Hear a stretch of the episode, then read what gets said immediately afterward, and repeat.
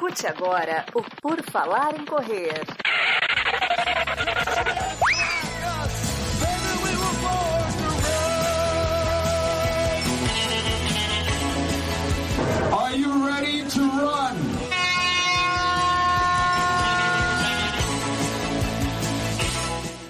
Começa mais um episódio do podcast do Por Falar em Correr. Sim, sim, estamos novamente tocando no seu feed, querido ouvinte, ouvinta e, e todo mundo mais que acompanha o Por Falar em Correr, este podcast tão antigo que está tocando aí nos feeds desde 2012. Hoje é mais um daqueles episódios de entrevista, onde conhecemos a história de alguém que pratica o esporte. Dessa vez é alguém que pratica em alto rendimento.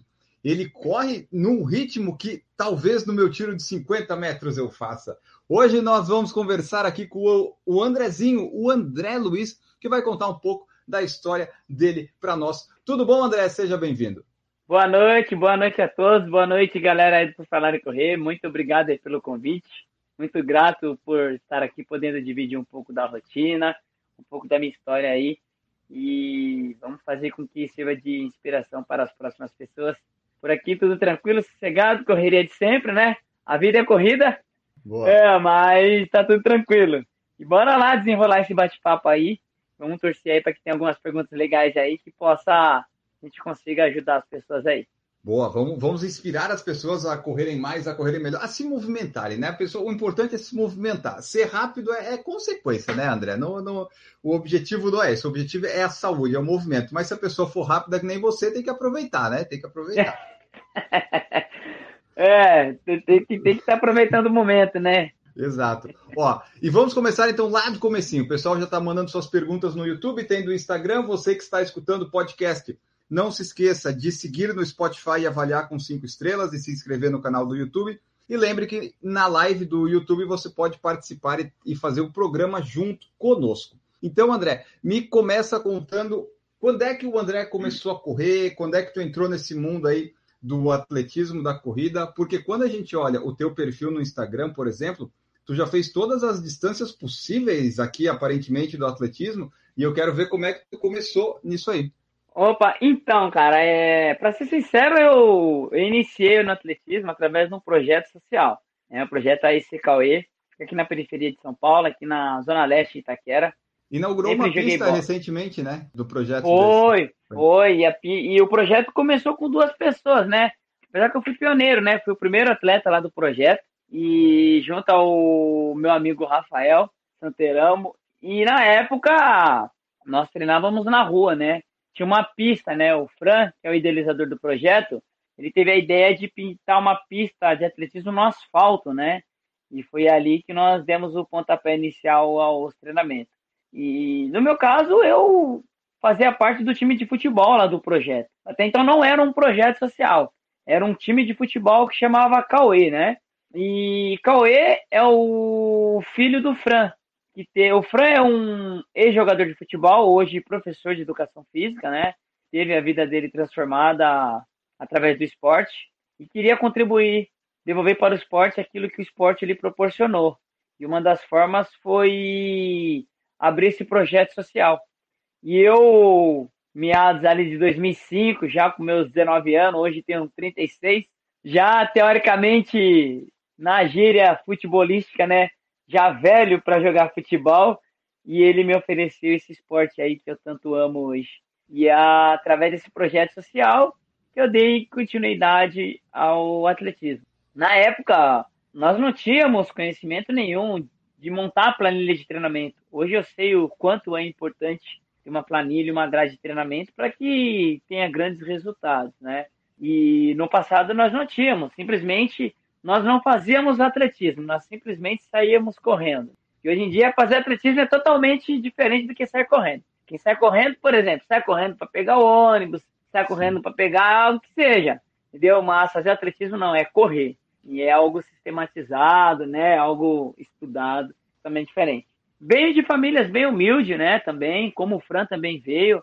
E um dos objetivos, um dos motivos, melhor dizendo, que ele me ofereceu esse esporte aí como ferramenta de transformação, que é o atletismo, foi justamente para isso, né? Para tentar mudar não só minha vida, como dos meus familiares também, através do esporte. sou muito grato, porque a gente deu um salto muito grande, né? Hoje, quem vê o Andrezinho não sabe como que foi o passado, né?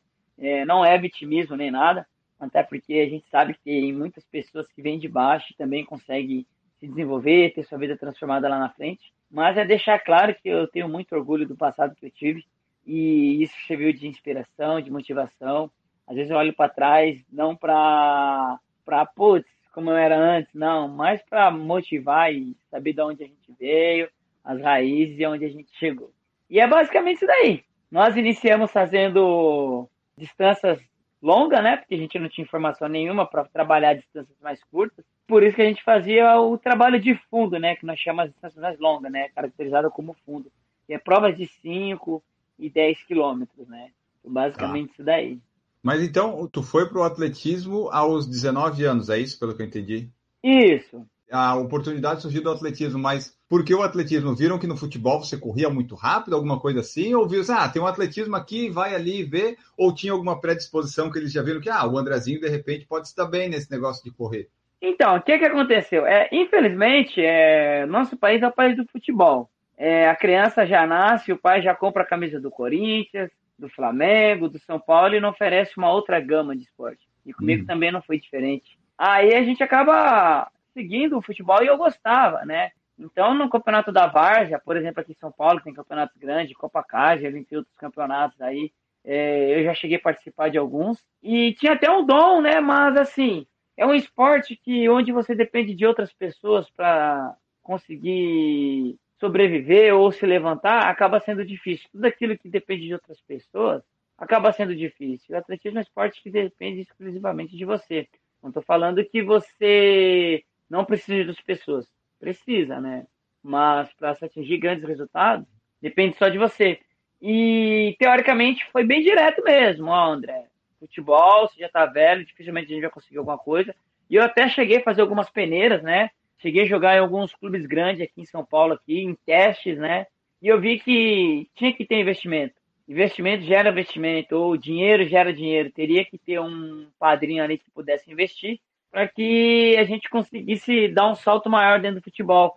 Mas o tempo foi passando, foi passando, e o Fran ele já fazia o atletismo, né? Ele corria, né? Vamos dizer. Aí ele me levou para fazer a São Silvestre. São Silvestre não, a, a Zumbi dos Palmares, a Classic. Eu conheci o atletismo em novembro de 2005. E aí, dia 25 de novembro, tinha aquela corrida Zumbi dos Palmares, a SP, a São Paulo Classic, que hoje não tem mais, né? E ele me levou para fazer essa corrida e eu, na primeira prova, fiz 35 minutos, né? Sem treinar para correr. É, 10 quilômetros. 10 quilômetros. E o percurso era doído, cara. É um dos percursos mais difíceis que tem aqui em São Paulo, que larga ali no Ibirapuera, vai sentido a Rubem Berta. E aí ele ficou meio abismado, falou assim: não, vamos investir, vamos, vamos tentar, vamos tentar. Foi aí o pontapé inicial para eu iniciar no atletismo. Mas assim, eu comecei em 2005 e eu precisei parar dois anos, né? Onde nós morávamos lá, morávamos de aluguel. Eu precisava ajudar minha mãe nas questões de pagar o aluguel. Minha mãe era sozinha, meus pais eram separados, né? Minha mãe passava muita dificuldade, tinha meus irmãos também. E aí a gente sabe hoje, né? Eu vejo que para chegar no rendimento, porque quando eu comecei, comecei assistindo a São Silvestre, visto keniano correndo, falava, meu, se entrar aí eu ganho desses kenianos. Então, para mim, tinha na minha visão que ganhasse essa Silvestre, eu ganhava um carro, ganhava uma casa, ganhava milhões de dinheiro, e essa era a visão. E lá atrás, é, eu não sabia da dimensão que era atletismo. O quanto de investimento que para chegar naquele rendimento que aqueles kenianos, aqueles atletas corriam, já ter um material de qualidade, já ter uma alimentação boa, um tênis de qualidade. E eu estava totalmente na linha contrária, totalmente nas condições adversas, isso daí. No entanto, eu tinha um par de tênis que era dividido entre eu e o Rafael para a gente fazer o treinamento. Uma das metodologias que nós tínhamos de treinamento, que também era motivacional, era o seguinte: tem um trajeto que nós saíamos aqui e até o Parque do Carmo, que é um dos maiores parques que tem aqui em São Paulo aqui. E dava em torno de 3,5 km. Eu tinha 19 anos, o Rafael tinha 13 para 14 anos. E aí o que, que acontece? É, eu falava, ó, Rafael, faz o seguinte, você sai, vai até o Parque do Carmo e volta. Tinha um poste lá. A gente já sabia o pós dava 3,5 km que foi marcado pela moto do Fran, que dá 3,5. Então 3,5 vai e volta 7. Então bate no poste, tem que voltar. Mas tem que contar com a sua sinceridade. E daqui 5 minutos eu saio. Se eu chegar na sua frente, você paga a coca, né? E aí, sempre a aposta era essa. A gente voltava, treinava. Para mim era difícil naquele, naquele período lá, porque muitas coisas faltava, muitas, muitas das vezes faltava alimento dentro de casa, muitas vezes a luz era cortada, despejado porque eu não conseguia pagar um aluguel. E eu crescendo, eu comecei a trabalhar desde os meus cinco anos ali, já fazia, vendia algodão doce junto com meu avô, puxava carrinho na feira, ajudava as tiazinhas a puxar, levar uhum. a mercadoria da feira para casa, para tentar levantar um, um dinheirinho para poder comprar as coisas que eu queria. Nasci, cresci na periferia, tinha tudo e mais um pouco para seguir o caminho errado, né? Eu digo seguir o caminho errado porque as crianças em si, elas se espelham naquele que está mais próximo, infelizmente. E aonde eu nasci, onde eu cresci, o que tinha de mais próximo era coisa errada, entendeu? É, acontece. E, e acabamos mesmo que, não vou falar vítima da sociedade, porque assim, muitas das vezes eu não julgo, torno a dizer, não julgo meu passado, sou muito grato. Eu acho que o meu passado fez o homem que eu sou hoje. Eu vejo aí famílias que oferecem do bom e do melhor para os filhos, e muitas das vezes o filho acaba se desvencilhando, talvez por indução de outras pessoas ou por qualquer motivo que seja, né? E eu tive todas as oportunidades, tive motivos, assim, entre aspas, para estar tá seguindo, porque muitas das vezes eu chegava em casa, não tinha, por exemplo, o básico lá para a gente se alimentar. E aí vinha um amigo meu, entrando ali no mundo das drogas, conseguindo dinheiro rápido, andando com roupa do ano, tudo bonitinho. Eu falava, caramba.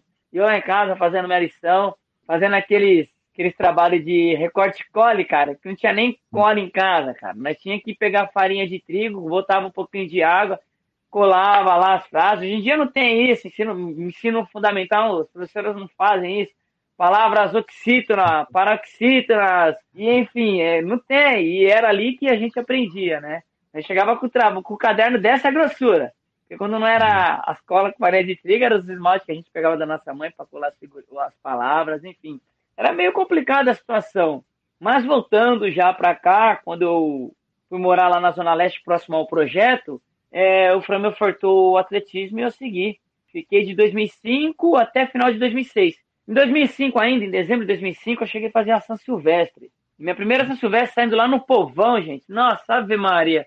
Foi triste e foi legal. Eu terminei com 58 minutos, minha primeira São Silvestre. 2006, janeiro de 2006, eu federei pela equipe pelo Clube Esportivo da Penha. E foi aí onde eu comecei a me dedicar no atletismo. Naquele ano de 2006, eu saí de 35 dos 10, já caí para 33. É, a São Silvestre saí de 58, já corri 52 minutos cravado, deu um salto muito grande. Mas quando foi 2007, eu precisei parar com o atletismo para trabalhar. E aí eu fiquei dois anos fora. Nesses dois anos eu procurava sair, curtir com meus amigos, não queria saber mais de correr. E o Fran sempre ia lá em casa, insistindo para treinar. Chegava eu falei, não, beleza, eu vou. Tá fechado amanhã, domingão de manhã, vamos treinar. Rapaz, eu chegava em casa, era seis horas da manhã, ele tava lá seis horas me esperando, eu com os olhos desse tamanho. Assim. Aí ele falava, rapaz, homem pra mim só dois motivos. Conheço homem por dois motivos, ou pela barba na cara ou a palavra. A barba você não tem que ser moleque aí. E se Deus na palavra, você ter que ir. Eu ia, cara. Ia com sono mesmo, só para satisfazer o gosto dele mesmo porque por mim eu não queria. E aí consegui arrumar um serviço, de trabalhar de telemarketing, 2007 comecei o serviço de telemarketing. Cara, você tem ideia, essa era tão triste, cara, que eu comecei a trabalhar de telemarketing, era com fatura de era com cartão de crédito, e eu não sabia nem o que, era fatura, velho. Você acredita? Não, eu não sabia nem o que era fatura, cara. Aí eu falei, caramba, eu não vou pedir as contas, já que eu aprovei na, na, na, na, na, entrevista, eu vou ficar aqui, vai ter que me aturar aqui. E se quiseres que me mandem embora, aí já viu, né? Eu já vou ver meus direitos, não sei o quê. Mas enfim, me dediquei. É, eu sou um tipo de pessoa que tudo que me propõe a fazer, eu procuro dar o meu melhor, né? Até porque dá menos de sim é sacrificar um dom que você tem. Então lá não foi diferente. Eu não sabia que era fatura, peguei um caderno e todo dia que falava lá eu assinava no papel. Entrava no metrô, ia lendo. É, melhor dia para compra, fechamento, encargos um monte de guarda não sabia nem o que, era, mas enfim. Conclusão: aprendi a ferramenta. Fiquei três meses na linha de frente, trabalhei um ano, seis meses lá, fiquei três meses atendendo a linha de frente, e o resto dos, dos outros 15 meses que eu fiquei lá só foi ensinando as pessoas que estavam entrando para poder trabalhar com, com um produto que a gente vendia na época, né? E aí, minha mãe pediu para eu fazer um concurso público, fiz. Isso foi em 2008. Fiz o concurso público e passei no concurso público. Passei aí já estabilizada lá no Hospital das Clínicas. Eu falei assim, bom, agora eu vou voltar a correr, mas vou voltar a correr por saúde. Trabalhava lá das 7 às 16. Quando eu estava de telemarketing, eu não corria porque quem trabalha de telemarketing está na live aí sabe que não tem horário. Café da. A pausa café é o seguinte: você levantou da PA, puf, você já senta de novo que já acabou a pausa café. E aí não tem feriado, não tem ano Natal, não tem ano novo, você tem que estar tá lá. Então não tinha como manter uma grade de treino. E aí quando eu entrei no hospital, que estabilizei, aí eu voltei a treinar. Isso foi em 2009 já. Né? Então 2007 a 2009 eu fiquei fora do atletismo. Mas o Rafael continuou no atletismo. E nessa que ele continuou, ele entrou no Clube Esportivo da Penha, cara.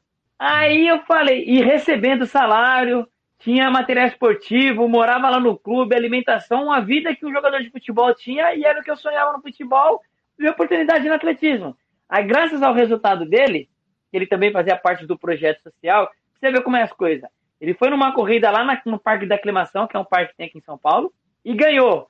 E o campeão da prova, a, a equipe campeã, projeto social, aí, CKE, ia conhecer o Esporte Clube Pinheiros. E nessa daí, ofereceu o Rafael para ser atleta da equipe. O treinador Cláudio Castilho fez uns testes uhum. e passou. E aí ele teve toda aquela estrutura. Aí eu me vi na situação, falei assim, caramba, eu corria muito mais que o Rafael. Se ele conseguiu, eu também consigo. Aí, graças ao resultado dele, o Cláudio, né, na época me deu a oportunidade de fazer parte do Esporte Clube Pinheiros, que é uma das maiores equipes Não. que tem todas as modalidades, né? uma evolução, de fato, foi ali, né? Isso, foi em 2009. 2009. Não que eu estou menosprezando o que eu fiz de 2006. Eu, eu criei um lastro muito bom, criei uma memória muscular muito boa. E entra aquele lance da competitividade, que eu sou bem competitivo, entendeu? E aí eu falei, bom, se o Rafael conseguiu, eu também consigo. Dito e feito, batata. Aí treinamos junto. Pô, atletas que eu via só na TV, estava do meu lado, treinando comigo, atletas que eu admirava. Fala, putz, meu, não tô acreditando que eu tô aqui. E aí foi onde eu comecei a me dedicar e tal. E aí, como eu me vi, eu não sei se eu digo profissional no atletismo, que hoje eu ainda tento me descobrir. Eu sou um atleta profissional, eu sou um profissional atleta. Muitos me julgam como um atleta profissional pelos resultados que eu tenho. Mas eu sou um atleta como qualquer outro que trabalha, tem seus afazeres e vai treinar. Ah, você não vive do atletismo? Não, não, não. dá pra 100% dele? Não, mesmo quando eu era atleta do Pinheiros, eu trabalhava, eu era o único atleta. Então, muitas vezes, os atletas treinavam dois períodos, né? E aí, nós morávamos juntos lá no alojamento, lá na República lá. E aí, eu saía cedo, 5 horas da manhã, para ir trabalhar, as pessoas estavam dormindo. E aí, eu saía do serviço às quatro, descia correndo, que eu trabalhava no Hospital das Clínicas, até a pista do Pinheiros dá uns 3 quilômetros. E aí, eu já descia com mochila, já aquecendo, chegava na pista pronto para dar o tiro chegava lá, os pessoal já estavam lá para iniciar os tiros, muitas vezes eu iniciava depois. E esse foi o meio que eu consegui melhorar meus resultados, ter comprometimento, ter disciplina com o atletismo. Então foi um dos melhores momentos assim para mim assim de aprendizado, acho que ali foi fundamental. Não menosprezando, claro que tudo eu devo a esse projeto que hoje ainda trabalha, tá lá ainda, né, fez completou mais aniversário agora no mês de abril. Meu primo hoje é um dos melhores atletas das criançadas que fazem parte do projeto. Vai para o Pan-Americano agora, foi para o Sul-Americano, é campeão brasileiro de cross. Enfim, foi campeão brasileiro agora na categoria sub-20, nos 5 mil metros. Então, assim, é, sou muito grato a esse projeto, mas a, a minha passagem no Pinheiros me fez crescer muito. Quando eu consegui dar estabilizada no trabalho, no serviço, foi onde eu comecei a me dedicar. E aí conciliava treinamento e trabalho, porque a rotina ela sempre foi a mesma. Tipo, entre as 7, sai às 4, depois chego na pista de atletismo às 17 e treino por volta das 17 até as 19, 19 e 30, depende da proposta do treinamento. Até né? hoje é assim? Até hoje é assim, até hoje. Por isso agora nesse... são tudo à noite, né? No Instagram você sempre tá postando, tá sempre à noite assim, olha só, ele treina à noite que deu penso assim, que disciplina, mas na verdade é o horário que tem, né? É isso aí. É. É, como meu amigo Max fala, é no horário que dá e no tempo que sobra. Isso. mas assim, é, eu senti a necessidade de aumentar um pouco o volume quando eu comecei a partir para as maratonas. Como você disse no início da live, eu acho que eu sou um dos poucos atletas que teve essa experiência, né? Dos poucos atletas fundistas que teve essa experiência de passar por todas as distâncias. Não que necessariamente eu me preparei para todas elas, Para você ter ideia, eu cheguei a correr 4 por 4 né? Eu tenho 49 minutos lançados, 49 segundos nos 400. Prova que eu treinei bastante mesmo foi provas de 800 e 1500 metros. Foi ali que eu consegui estimular um pouco a minha velocidade. E hoje é uma das qualidades que eu tenho nas provas de longa distância. É difícil pegar um fundista que tem uma certa velocidade como a minha. Então eu sou muito confiante quanto a isso. Claro que às vezes falha, né, um pouco a velocidade, mas o que eu tenho é inato, né? Eu sei que mesmo que sem estímulo, não vai ser 100% apurada, mas ela tá aqui. Precisa ser uhum. estimulada por ara, mas sei que ela tá aqui, né? Boa. E quais foram aí os que você está correndo, então, aparentemente desde 2009, assim, na sequência, né? Como um atleta, talvez não profissional, mas um atleta, vai, um atleta de elite, né? Porque os resultados aqui são, fazem você largar ali sempre no, no pelotão da frente.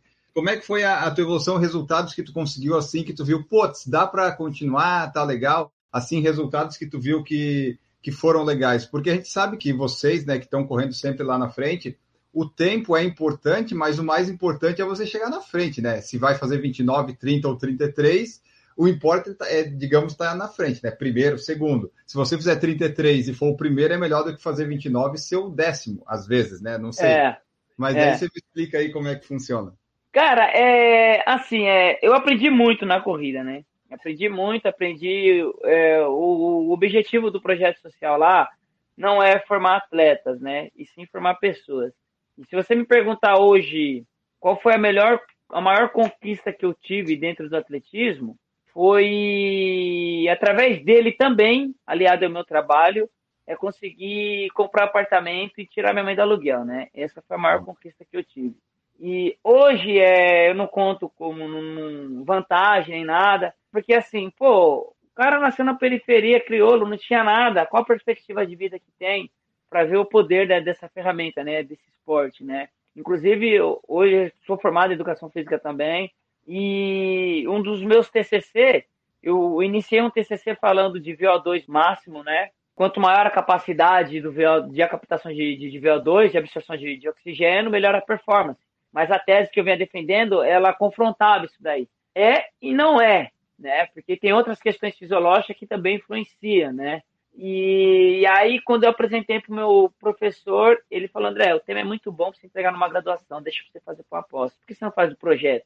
E aí, no meu TCC, eu, em terceira pessoa, meio que contei a minha história e peguei alguns atletas que fazem parte do projeto. E quando eu falo que nós aprendemos muito no projeto, é o seguinte: para você ter uma ideia, por exemplo, eu vou pegar o meu TCC mais ou menos como que foi. Peguei três atletas do projeto, um deles eu descrevi a história do Rafael, que entrou no projeto para ser atleta de rendimento, que conseguiu atingir grandes resultados.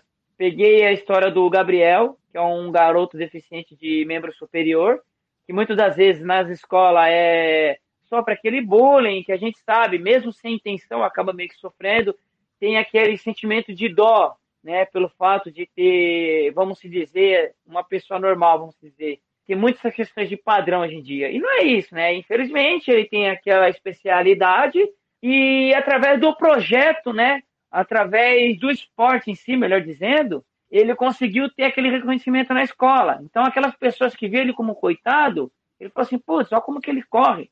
Então, chegou ganhando medalha no Campeonato Brasileiro, era ovacionado na escola. E tem a história tanto a minha quanto da, da Tabata também, que iniciou no projeto. Eu consegui chegar no rendimento, como o Rafael. A Tabata não conseguiu chegar no rendimento, mas conseguiu se formar dentro do projeto. Hoje ela é formada em fisioterapia e começou com seus 12 anos dentro do projeto. Então, assim, a intenção é formar pessoas. Se vai seguir o rendimento, não, não é, como se fala, peneirar, né? Pô, não. Oferece a ferramenta, oferece a modalidade e o que vier depois é o do ofício. E a gente acaba tendo muita disciplina, né? E tanto eu quanto o Rafael era competitivo, então a gente procurava sempre dedicar, se doar um pouco mais dentro da corrida. Então, uma das minhas maiores conquistas foi essa daí. E agora, em termos de competição. Tipo assim, putz, tu ganhou, daí agora o pessoal né, já sabe assim, ó, o Andrezinho tá na corrida, tem que tomar cuidado. A corrida, uma das corridas, tirando a São Silvestre, é a corrida mais antiga que tem aqui no Brasil, que é a corrida Sargento Gonzaguinha. Por que eu coloco ela como pioneira? Porque é uma prova que eu iniciei como guia voluntário. Eu guiava um deficiente intelectual. Então, teoricamente, eu não tinha condições de pagar a inscrição, E o Fran conseguiu, junto à Estação Especial da Lapa, em São Paulo, que trabalhava com alguns atletas deficientes, né, com suas especialidades, seja deficiente visual, deficiente físico, mental, intelectual, melhor dizendo. E aí precisava de guia. E o rapaz que eu guiava, ele corria o 10 mil para 36 minutos. E na época eu fazia para 35, 33. Teoricamente ia ser um desafio muito grande para eu conseguir puxar ele. Uhum. Então eu acabava fazendo esse trabalho como guia voluntário. Então, na corrida Sargento Gonzaguinha, nós largávamos 15 minutos antes da, dos atletas de elite, dos kenianos. E ah. quando chegava lá no quilômetro 13, mais ou menos, 14, os caras passavam a gente. Eu falava, caramba, meu, como pode? Eu falei assim, meu, um dia eu vou sair nessa prova aí na elite. Dez anos depois, eu voltei para a prova como atleta de elite e fui campeão da prova.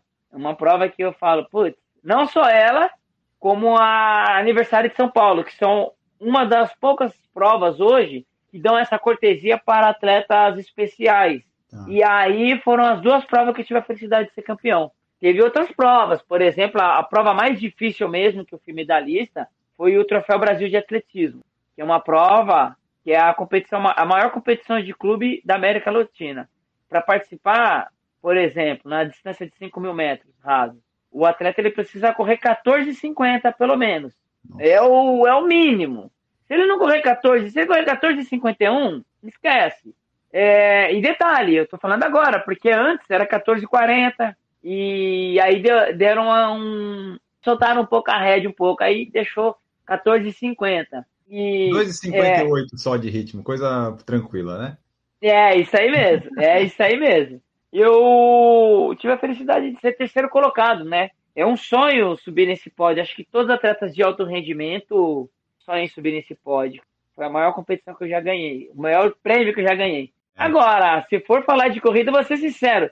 Tem tanto troféu aqui, eu vou falar só das últimas agora, que eu tá na, tá. na cachola aqui, porque assim, real, gente, não foi preparado nada, foi um bate-papo mesmo. Então, assim, vamos lá. É, eu tenho até um PDF aqui no meu celular para tentar gravar aqui. Tive a felicidade de ser campeão do minha primeira prova de 5 mil esse ano. Foi no primeiro torneio da Federação Paulista. Corri 14,28 nos 5 mil metros. 14,28 ah. é, um, é tranquilo para você fazer ou o negócio é, é, é, puxado? É difícil? É forte? Assim, é. Eu não vou falar. É, é difícil, mas eu já tô com treino para correr mais baixo, porque eu tô batendo na, nessa tecla já vai fazer desde o, das competições do ano passado. Eu já corri acho que quatro, cinco, acho que seis vezes seguida. 14, 27, 14, 28. 14, 27, 14, 28. Uma hora vai sair, mas quando sair vai despencar de uma vez. E qual Mas é, é difícil, ritmo? né, Fábio? Só, só para eu saber aqui, porque eu, eu gosto de ter essa noção do quão rápido as pessoas correm que eu não vou conseguir chegar nesse ritmo. Dá 2,52, 2,53 de média. Credo. É. Aí no 10 mil eu tenho 29 minutos, né? Que eu corri na, na, na tribuna. E aí já deu ritmo de 2,57 ali. É, e a meia eu corri agora, né? Uma hora 5 e 47. 3 e 8 ali por quilômetro. 3 e 7. Então só relembra as últimas horas, eu te interrompi, você falou dos 5 mil. É, eu ganhei a, esses 5 mil que foi na pista, aí eu ganhei a Seven Run, os 21K, uhum. corri uma hora 6 lá e 30, né, meio que ele sobe e desce lá da, da Ponte Estaiada. Eu ganhei a, a Atenas, os 15K, e ganhei a prova que o Marcos Paulo Reis fez do arrastão da MPR, tudo lá na Marginal. Recentemente eu fiz a maratona. Cara, essa questão da maratona de São Paulo aí, nossa senhora. Até hoje tá encascado, viu? Tá aqui na cachola aqui, que até agora eu não me conformei cara, com a prova, porque assim é. Eu nunca me vi correndo a maratona, né? Nunca me vi correndo a maratona. Eu chegava na pista do atletismo, vi o José Teles, que é um atleta, que é um maratonista que eu admiro pra caramba, um cara que tem resultados que dispensa comentário. E chegava na pista, o Teles estava treinando, ia embora, o Teles estava treinando. Ele chegava a fazer lá, pra você ter ideia, 10 tiros de mil, se eu não me falha a memória. Depois eu vou até confirmar com ele, vamos ver se não tá falando besteira. Tinha algumas metodologias que era tipo 3 tiros de 5 quilômetros, 10 tiros de mil e uns 5 mil no final. E eu falava, meu pai amado, isso aí é masoquismo já, meu. O cara tá louco. E hoje, num cenário diferente, eu vejo que se faz necessário fazer uns trabalhos similares a esse, né? O volume de treinamento. E aí eu resolvi esse ano dar o pontapé para fazer uma maratona. E foquei na maratona de Porto Alegre. Ué, a preparação. Mas peraí, se tá, porque São Paulo então não era a maratona alvo? Né? Você falou, Porto Alegre, São Paulo apareceu? Então, eu comecei a, na, a, namorar a maratona ali final de fevereiro, ali em fevereiro, né? Em final de fevereiro, eu comecei, comecei com o treinador, comecei a aumentar o volume, né? E aí falei a proposta, meu treinador Guto, né? Falei a proposta do que eu queria. Ele falou: ah, então vamos trabalhar em cima disso daí. Vamos para Porto Alegre. E aí começamos a preparação, os treinamentos foram encaixando legal, os treinos longos foram encaixando legal. E aí surgiu de eu representar Olímpicos, né? A Olímpicos tiver uma proposta muito boa, veio com os materiais de performance, tênis que dispensa comentário. Não uhum. quero fazer propaganda, deixando bem claro que eu não ganho nada aqui, gente, da, da Olímpicos, muito pelo contrário. A abordagem com eles, comigo, foi a seguinte: usa o tênis, se você achar legal, é, beleza, a gente manda outro se não achar também, segue o jogo. Se me perguntasse há um tempo atrás, ah, o que, que você acha da Olímpicos? Cara, eu não iria no shopping comprar um tênis da Olímpicos. E depois que eu coloquei no pé, eu, tipo, cuspi no prato, cuspi pra cima, caiu bem na minha testa e hoje é um dos tênis que eu mais gosto de treinar. Não é, ó, tá sendo propaganda? De certa forma, sim, mas não é o objetivo, tá? É, que acabou entrando. Mas assim, fui pra prova e conversei com o pessoal, falei, ó, 30 quilômetros eu corro. Mas uhum. Veio o André lá de trás, o André é competitivo, né? E falou assim, meu, eu vou terminar essa bagaça. E o objetivo era correr 30 quilômetros com o grupo, visando Porto Alegre, para saber o que, que vai acontecer comigo. Uhum. E eu não cheguei a fazer nenhuma rodagem acima de uma hora e quarenta. E eu sabia que eu precisava rodar mais de duas horas. Ah, então, André, então eu tenho que rodar mais de duas horas para correr a maratona? Não, não necessariamente. Mas o período de treinamento, né, ele precisa ser, o, o ciclo de treinamento ele precisa ser completo.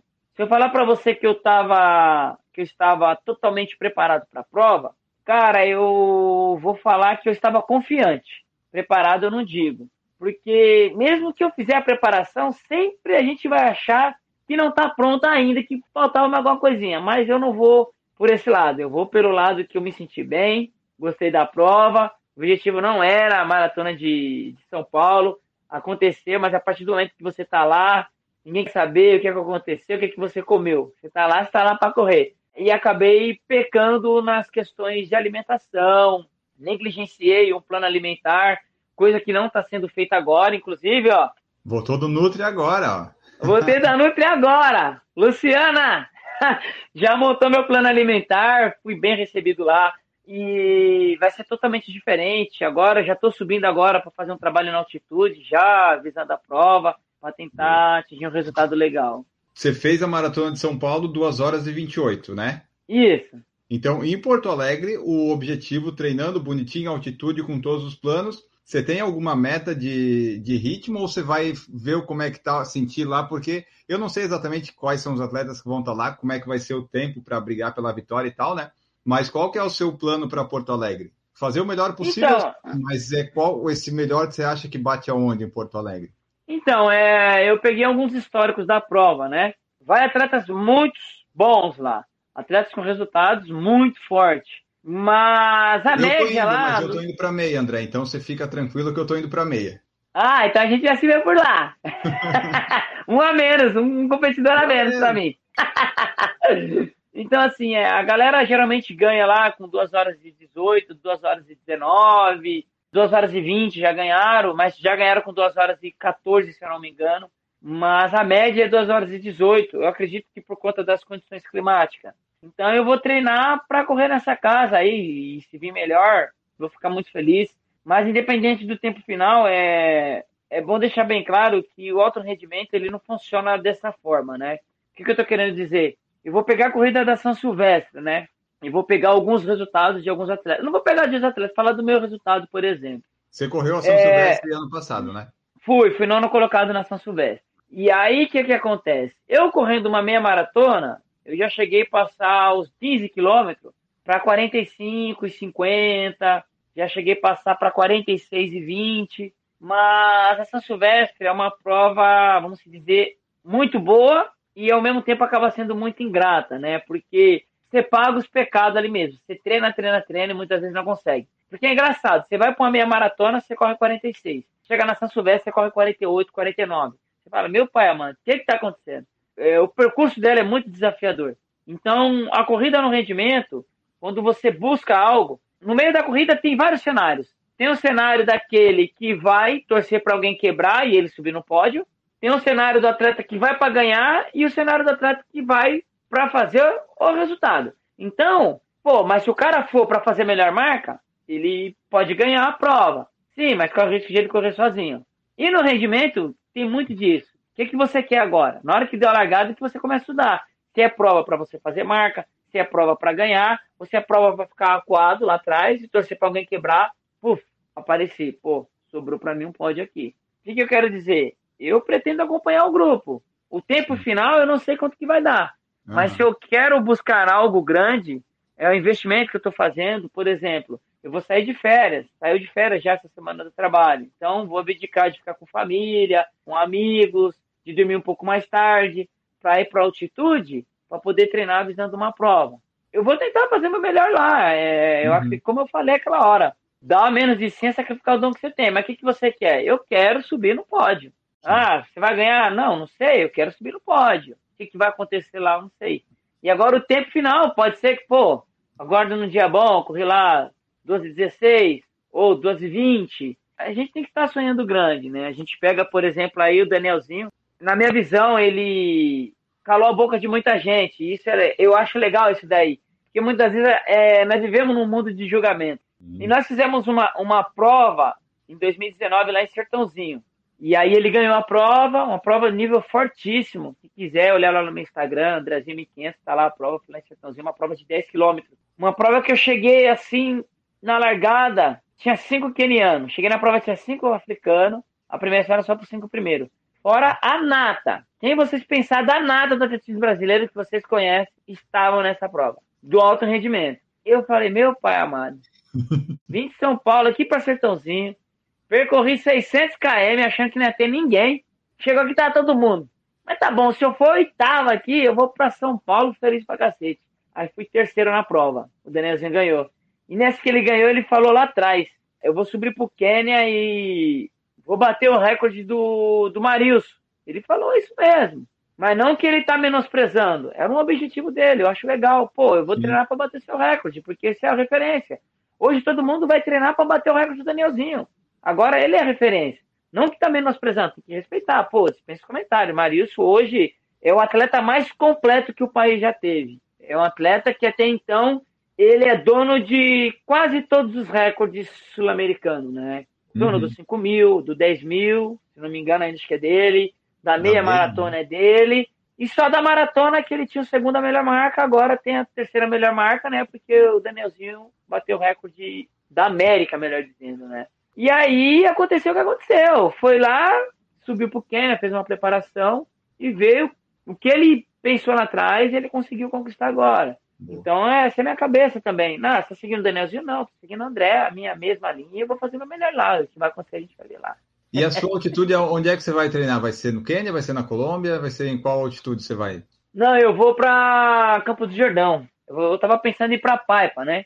O Quênia é muito bom, desde que você faça uma preparação acima de três meses, ou três meses no mínimo, né? A gente tá. pega o Daniel, por exemplo, ele foi, ficou três meses, depois desceu, porque você não pode ficar mais tempo lá. Qualquer país que você vai, acredito que pode ficar três meses no máximo, né? Depois você volta para o país, você pode retornar. E aí ele retornou. Agora, na minha visão, tá? Na minha visão é adaptação com alimentação, adaptação climática, e você acaba perdendo muito tempo. E 30 dias, na minha visão, eu acho que é muito pouco. Agora, se você vai para um país que a alimentação é próxima do que você já come, pô, já é um salto muito grande dado. Inclusive, acho que o Danielzinho levou alguma nutricionista na fase final da preparação dele para os Jogos Olímpicos. E hoje, pelo que eu acompanho algumas postagens da galera que foi para o Quênia, eles estão com uma estrutura legal lá em cima, né?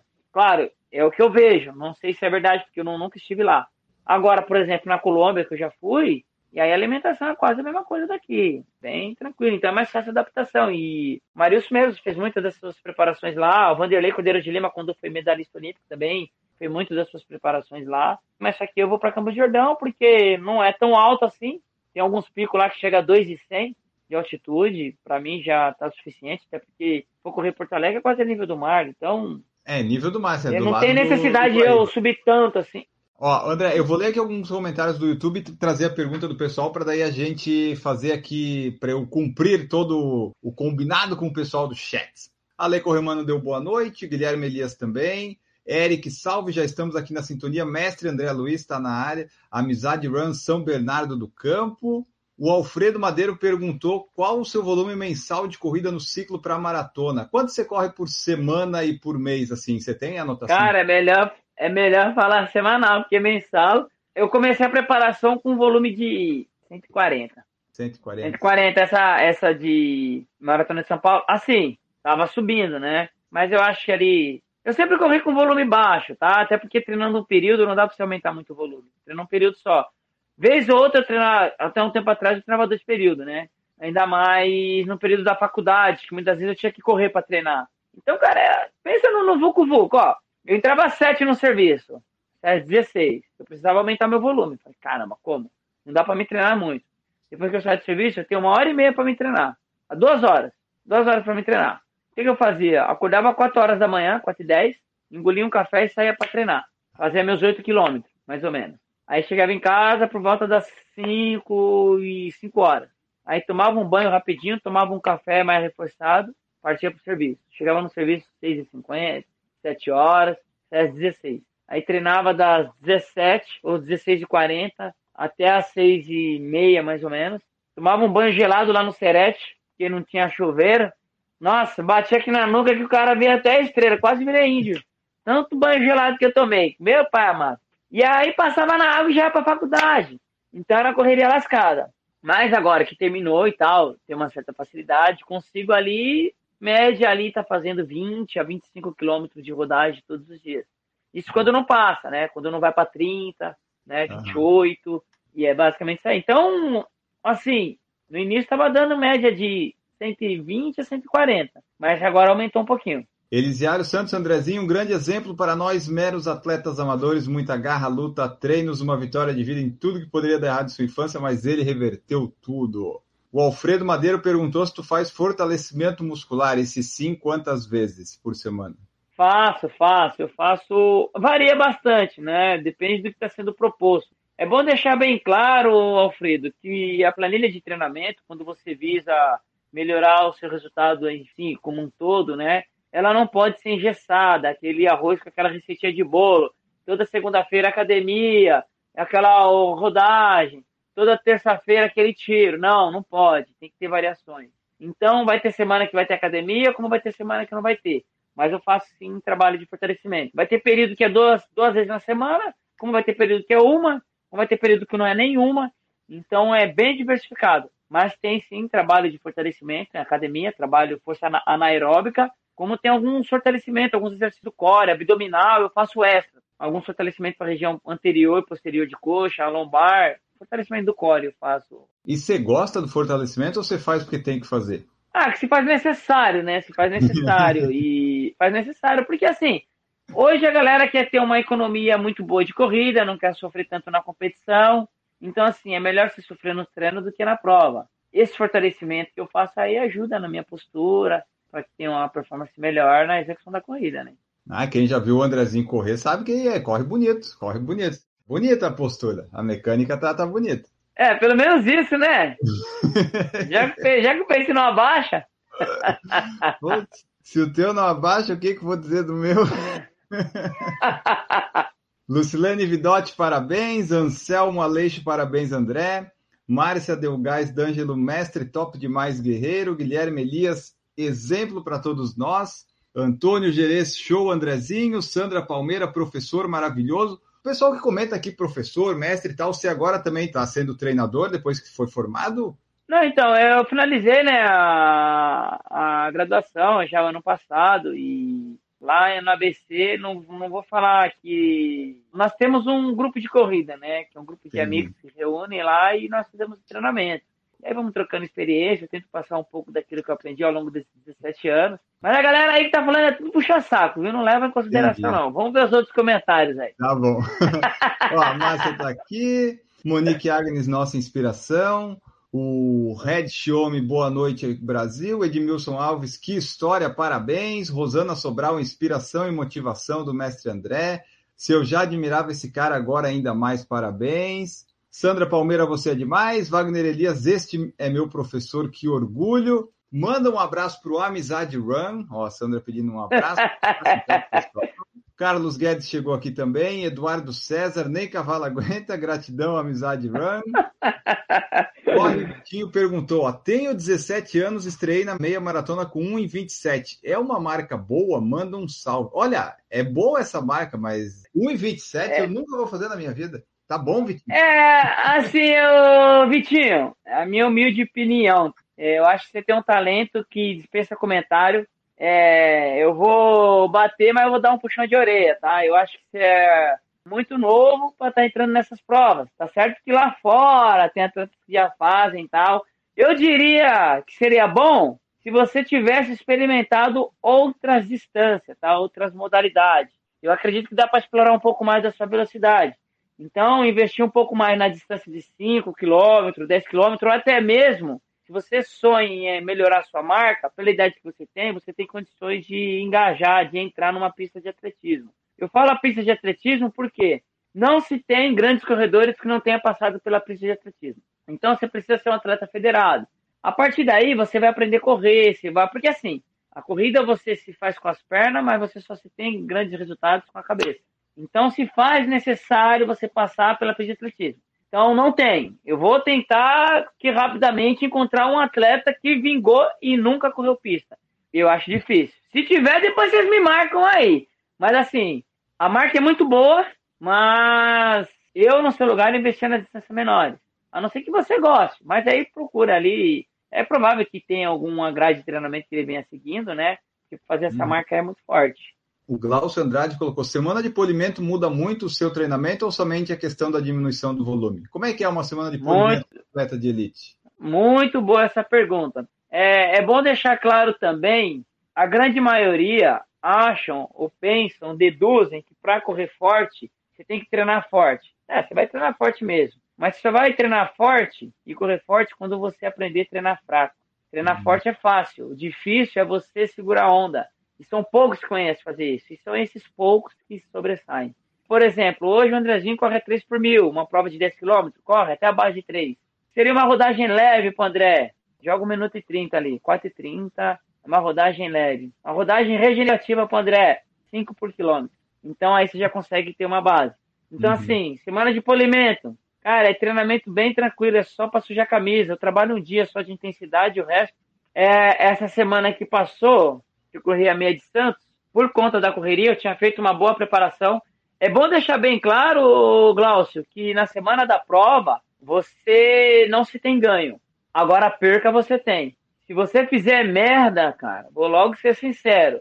Se você se engraçar de querer fazer treino muito forte na semana de competição, não é sinônimo de coisas boas no dia da prova, porque pode acontecer de você atingir o pico no treinamento e chega na prova e chega cansado. Então, preza, melhor dizendo, pelo descanso, treinamento um pouco mais tranquilo. Se for fazer trabalho de intensidade, eu aconselho fazer ali pelo menos 72 horas antes do dia da competição. 72, ou vou colocar melhor, vou falar em dias. Pode colocar quatro dias antes da competição. Depois só rodagem bem tranquila. É o que eu faço. Tem funcionado, ó. Pessoal, segue o Andrezinho, que o Andrezinho tá conseguindo, tá conseguindo melhorar, tá conseguindo resultado. É que, é que, eu já fiz outros estímulos, né? E não deu certo. Aí eu prezei um pouco mais pelo descanso, pela rotina de trabalho, que já gera um desgaste tremendo. Tá certo se eu viver só do atletismo, talvez teria uma conduta diferente. Mas, na minha visão, eu que trabalho, não dá para fazer dois dias de treino forte na semana de prova, não.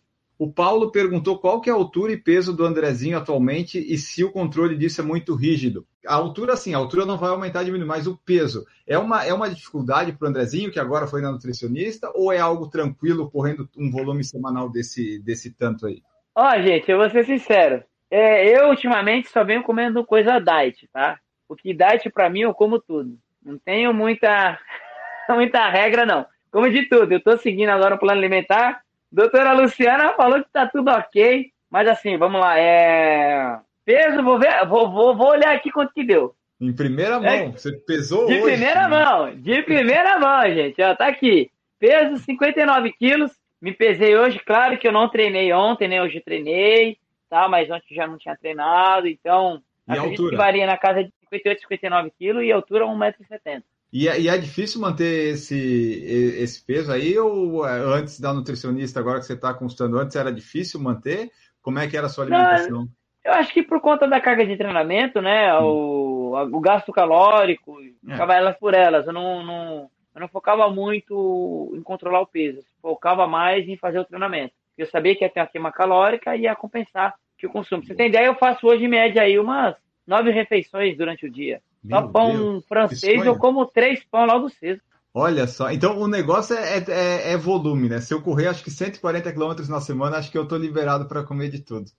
Não, é por exemplo, imagina que você comprou um carro. Se você encher o tanque do seu carro e você fazer a viagem, o que vai acontecer com o tanque? Vai esvaziar, é basicamente isso. Aí se você encher o tanque e não andar com o carro, o que, que vai acontecer? Puxa.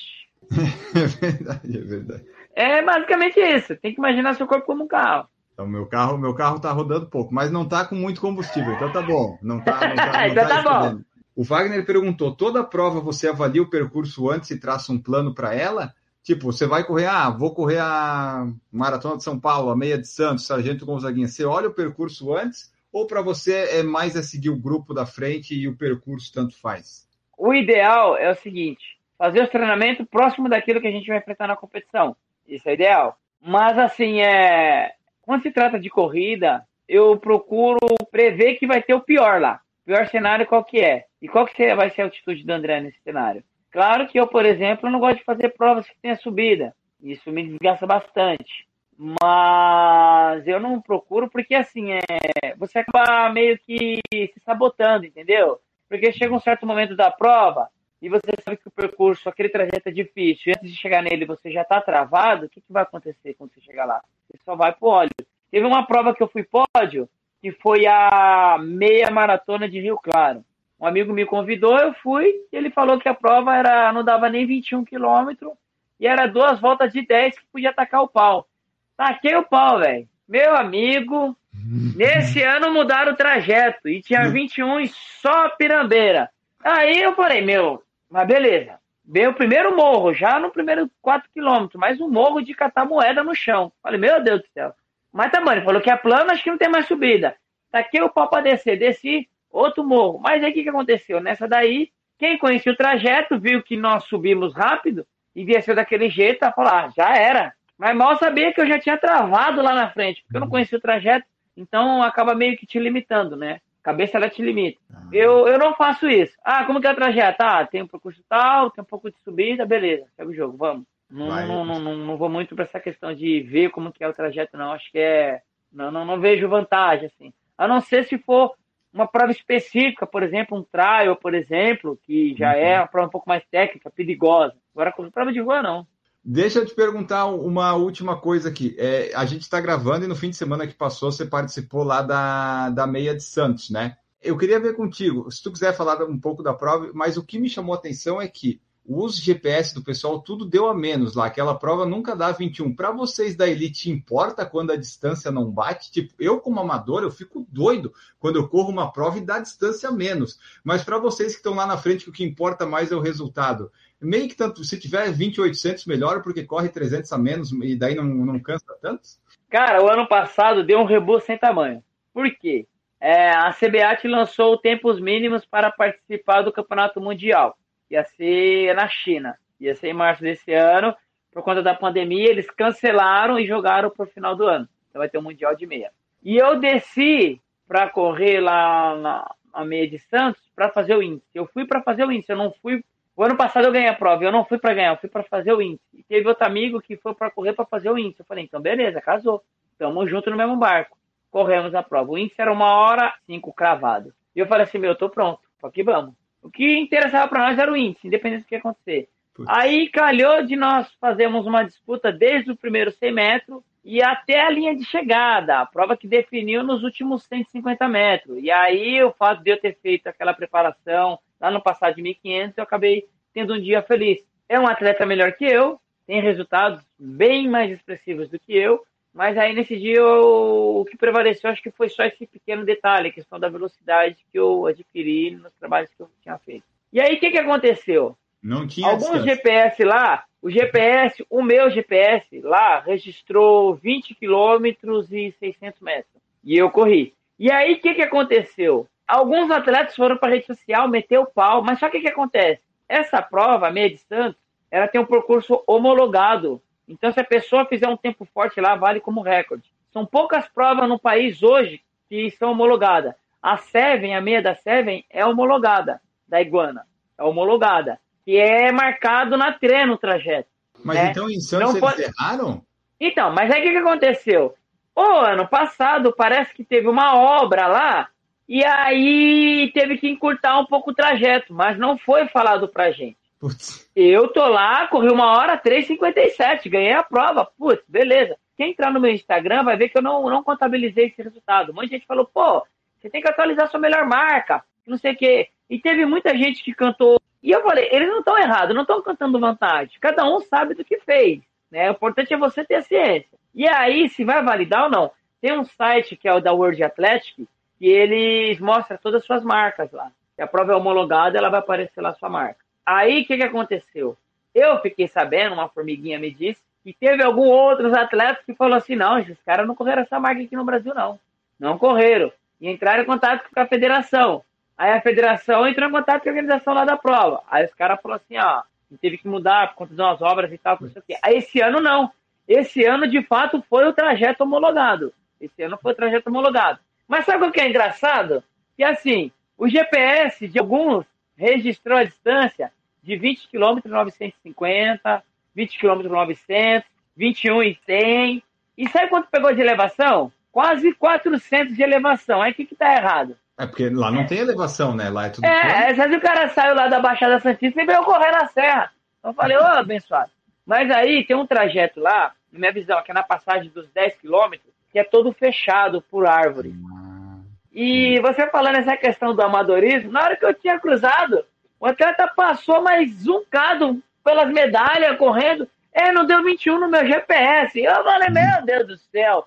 E nem pegou a medalha, passou pelo meio, sabe? Que você chegava, Aí tinha o funil, aí você ia por pós de hidratação, entregar medalha, os kits. Ele passou correndo para dar 21 no relógio. Eu falei, meu Deus do céu. E assim, uhum. é, hoje tem muita questão de vaidade. Antigamente não tinha isso daí.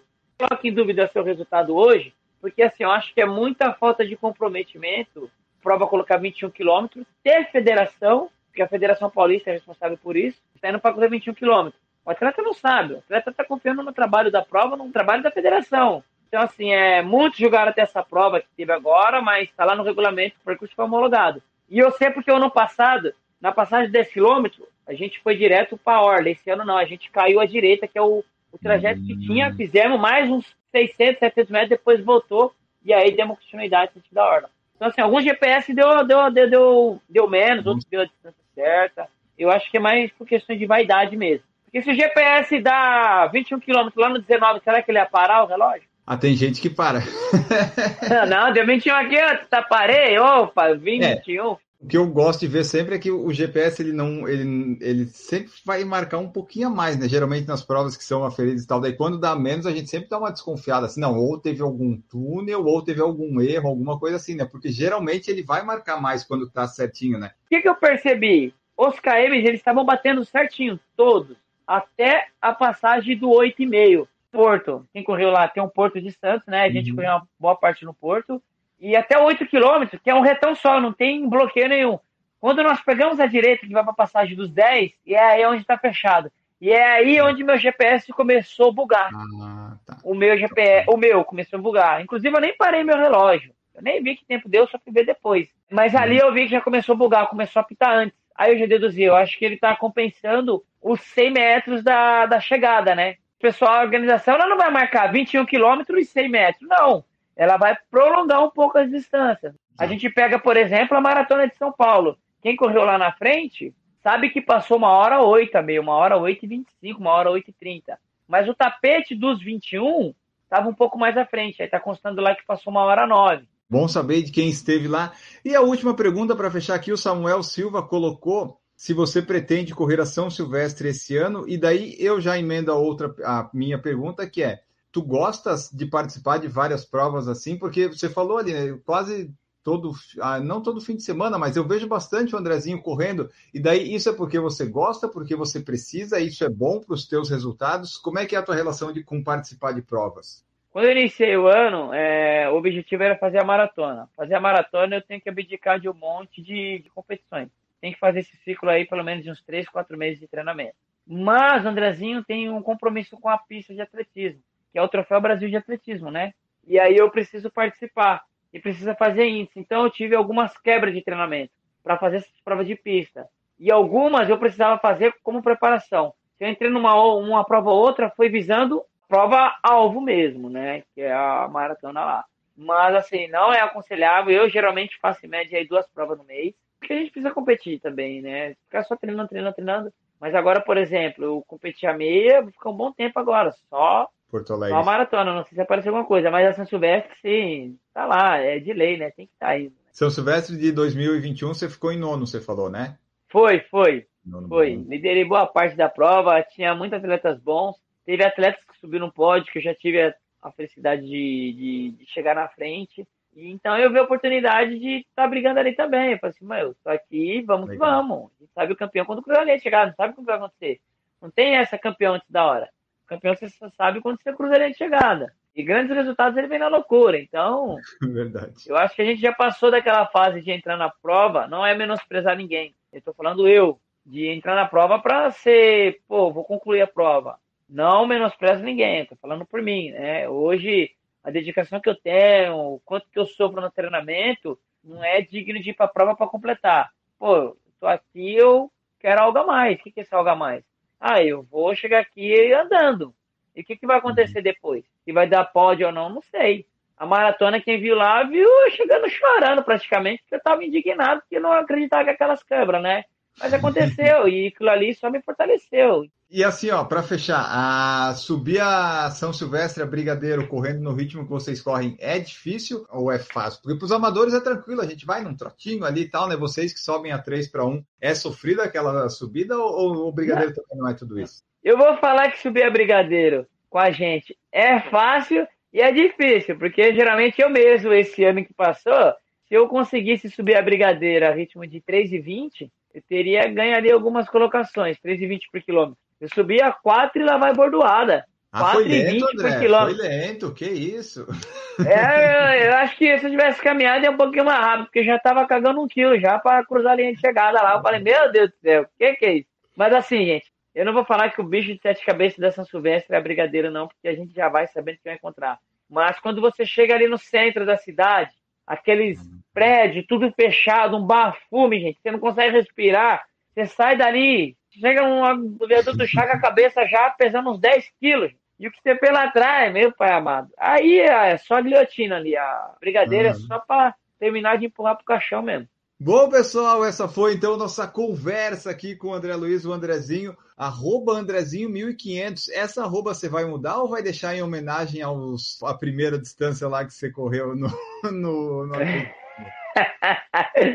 É, eu acredito que bom, eu preciso atingir um resultado mais expressivo na maratona, quem sabe a gente consegue mudar. Mas a princípio desse esse daí, porque esse daí tá mais expressivo por enquanto. Então tá, pessoal. Essa foi a conversa com o Andrezinho, 1500, o André Luiz. Esperamos que vocês tenham gostado aqui da história de vida dele, de um pouco aí da experiência de quem corre lá na frente. Não é um atleta profissional que vive disso, mas vive correndo, vive lá largando na elite com bons resultados, bons tempos.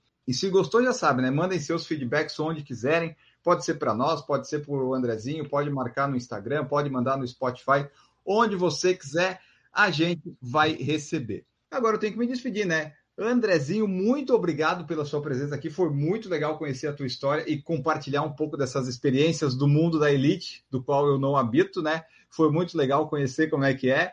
É, muito obrigado e bons treinos e boa maratona lá em Porto Alegre, né? Estaremos todos lá em Porto Alegre, então bons treinos até lá e obrigado por participar. Poxa, só tenho a agradecer aí, espero que a galera tenha gostado. Com certeza nós vamos nos ver lá e tomar um chimarrão se der pódio. Independente de pódio, a gente vai bater um papo lá e, gente, obrigado a todos que participaram, que tiraram um tempinho de vocês aí. Espero que tenha gostado, gente. Obrigado a todos, obrigado pelo convite Tamo junto. Nós se nas corridas. Perfeito, obrigadão Andrezinho. Então sigam lá, vai estar tá marcado no Instagram, vai estar tá no feed também, Andrezinho1500, para você que quiser interagir e ver lá um pouco da, da vida do, do André no atletismo, a rotina de treinos. Nós ficamos por aqui. Grande abraço para todos vocês e tchau!